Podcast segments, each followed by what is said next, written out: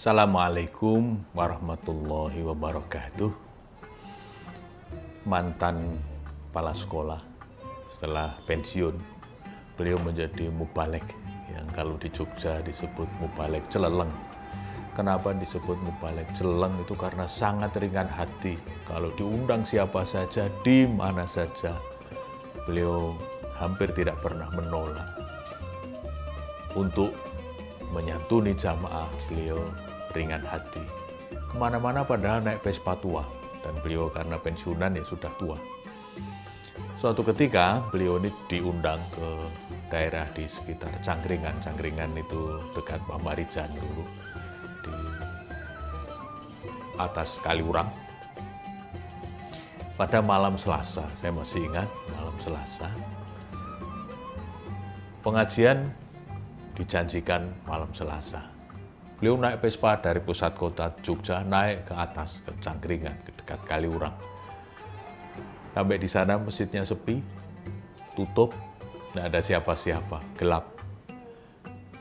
Lalu beliau tanya ke tetangga sebelah di masjid itu, ada seseorang yang ditanya, apa betul sini masjid ini ada pengajian? Oh iya pak, semula memang direncanakan ada pengajian, tetapi karena bersamaan dengan ada edisi terakhir ketoprak sayembara karena waktu itu di DPRI ada sayembara ketoprak maka kemudian pengajian diundur. Kapan? Malam Selasa depan. Oh ya beliau lalu pulang lagi. Jadi beliau ini dibatalkan pengajiannya tetapi tidak diberitahu mungkin zaman dulu kan tidak terlalu banyak telepon atau apalagi gadget seperti sekarang. Tidak diberitahu. Yang menarik dari beliau bukan kemudian putus asa, bukan kemudian patah arang dan kemudian malam Selasa berikutnya tidak mau naik. Tapi beliau mengatakan, insya Allah malam Selasa depan saya akan datang kemari lagi. Pakai Vespanya tua, malam Selasa berikutnya beliau datang tanpa amarah, tanpa ada ganjalan apa pun. Ketika ditanya, kenapa Ustadz bersedia diperlakukan seperti itu? Oh yang butuh itu bukan jamaah, tapi saya.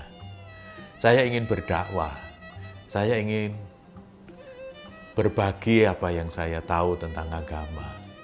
Itulah barangkali apa yang diminta oleh Allah di dalam surat Ghafir ayat 14 Allah mukhlisin alahuddin walau karihal kafirun. Maka beribadahlah kepada Allah dengan tulus ikhlas beragama kepadanya. Walau karihal kafirun, walaupun orang-orang kafir tidak suka, walaupun orang-orang biasa biasanya tidak bisa melakukannya. Tetapi beliau luar biasa. Saya belajar terus terang keikhlasan dari beliau. Bagaimana tokoh yang hebat, yang sangat dihormati, diperlakukan seperti itu oleh jamaahnya. Tapi masih tetap baik, masih tetap bersedia untuk menyantuni jamaah karena beliau merasa itu adalah tugasnya. Barangkali itulah yang disebut dengan ikhlas yang sesungguhnya. Bagaimana niatnya itu adalah lillahi ta'ala. Orang sering mengatakan ikhlas itu tanpa pamrih. Ada benarnya juga. Bahkan kemudian memberi perumpamaan, memberi kiasnya begini. Ikhlas itu seperti orang ke belakang. Jadi kalau sudah mengeluarkan sesuatu, udah tidak diingat-ingat lagi. Saya sejak dulu sebetulnya ada sesuatu yang aneh di hati, yang nggak nggak serak. Ikhlas itu dalam agama posisinya sangat tinggi, tapi kenapa contohnya adalah ke belakang? Kenapa tidak dicontohkan dengan yang lain? Misalnya, dicontohkan dengan kelapa. Apa bedanya buah kelapa dengan buah-buah yang lain? Dalam perlakuan, kalau buah-buah yang lain, misalnya anggur, jeruk, apel, itu pasti diperlakukan dengan terhormat. Dipetik, dicuci, ditaruh di tempat buah, dihidangkan di atas meja. Semuanya diperlakukan dengan sangat baik. Tapi coba kalau buah kelapa, sudah ngambilnya pakai parang, nanti dibiarkan jatuh ke bawah. Tidak ada yang berani nangkap buah kelapa dari bawah.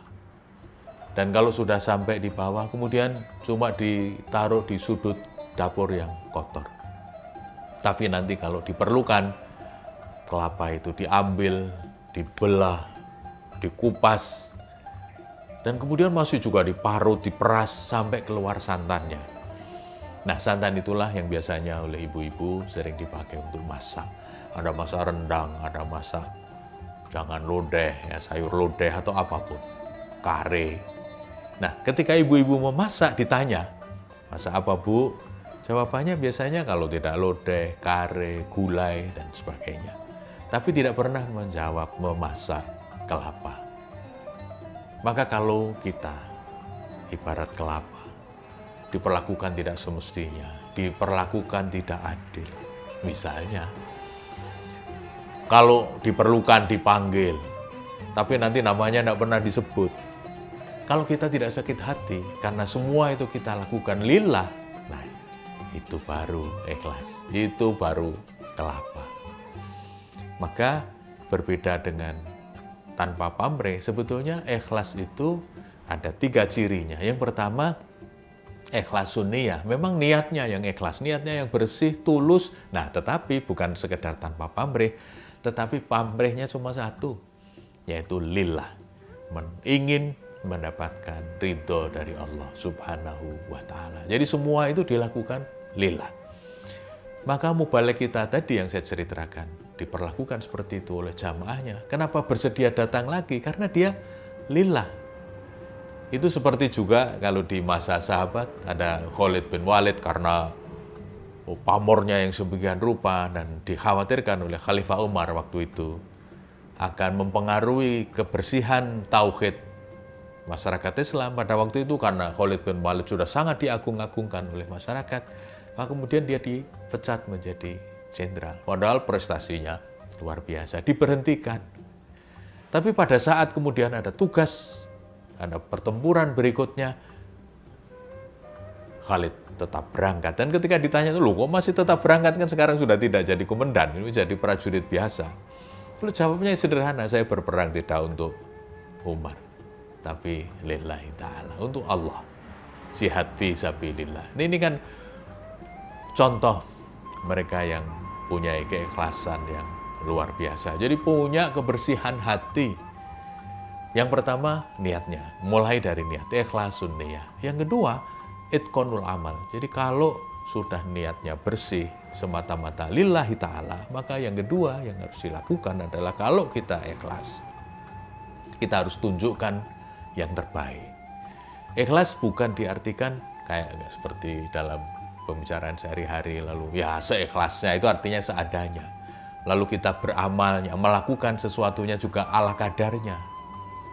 Bukan begitu, tetapi kata Nabi kalau kita harus melakukan sesuatu ayut kinahu supaya yang optimal, maka lakukan yang terbaik yang bisa kita lakukan. Itu yang disebut dengan itqanul amal. Nah, baru yang ketiga, nanti jauh datul ada penyelesaian yang baik. Karena kadang ada yang niatnya sudah lurus, kemudian karena ikhtiarnya yang sudah luar biasa, maka beliau sukses, beliau berhasil. Nah, kadang-kadang yang gagal justru penyelesaian akhirnya. Begitu berhasil, nah malah kemudian beliau beralih keblat, berubah perilaku, karena tadi mendapatkan anugerah yang macam-macam. Orang, orang sering mengatakan ini tidak kuat mulia, karena begitu diberi nikmat malah kemudian berubah menjadi yang tidak bagus. Nah, maka yang ketiga yang disebut dengan jauh tatul anda ini penyelesaiannya juga harus baik. Akhirnya juga harus baik. Kalau niatnya sudah lillah, kemudian kita lakukan yang terbaik, maka kalau kita sudah mendapatkan banyak, ya harus bersedia untuk dibagi supaya kemanfaatannya lebih merata. Orang-orang yang belum berkesempatan untuk mendapatkan seperti yang kita alami, kita beri kesempatan supaya mereka juga mendapat pengalaman, mendapatkan rizki, mendapatkan sesuatu dari apa yang kita pernah lakukan. Pemirsa, ikhlas adalah energi rohani yang dahsyat, jauh dari kepentingan duniawi yang sesaat. Assalamualaikum warahmatullahi wabarakatuh.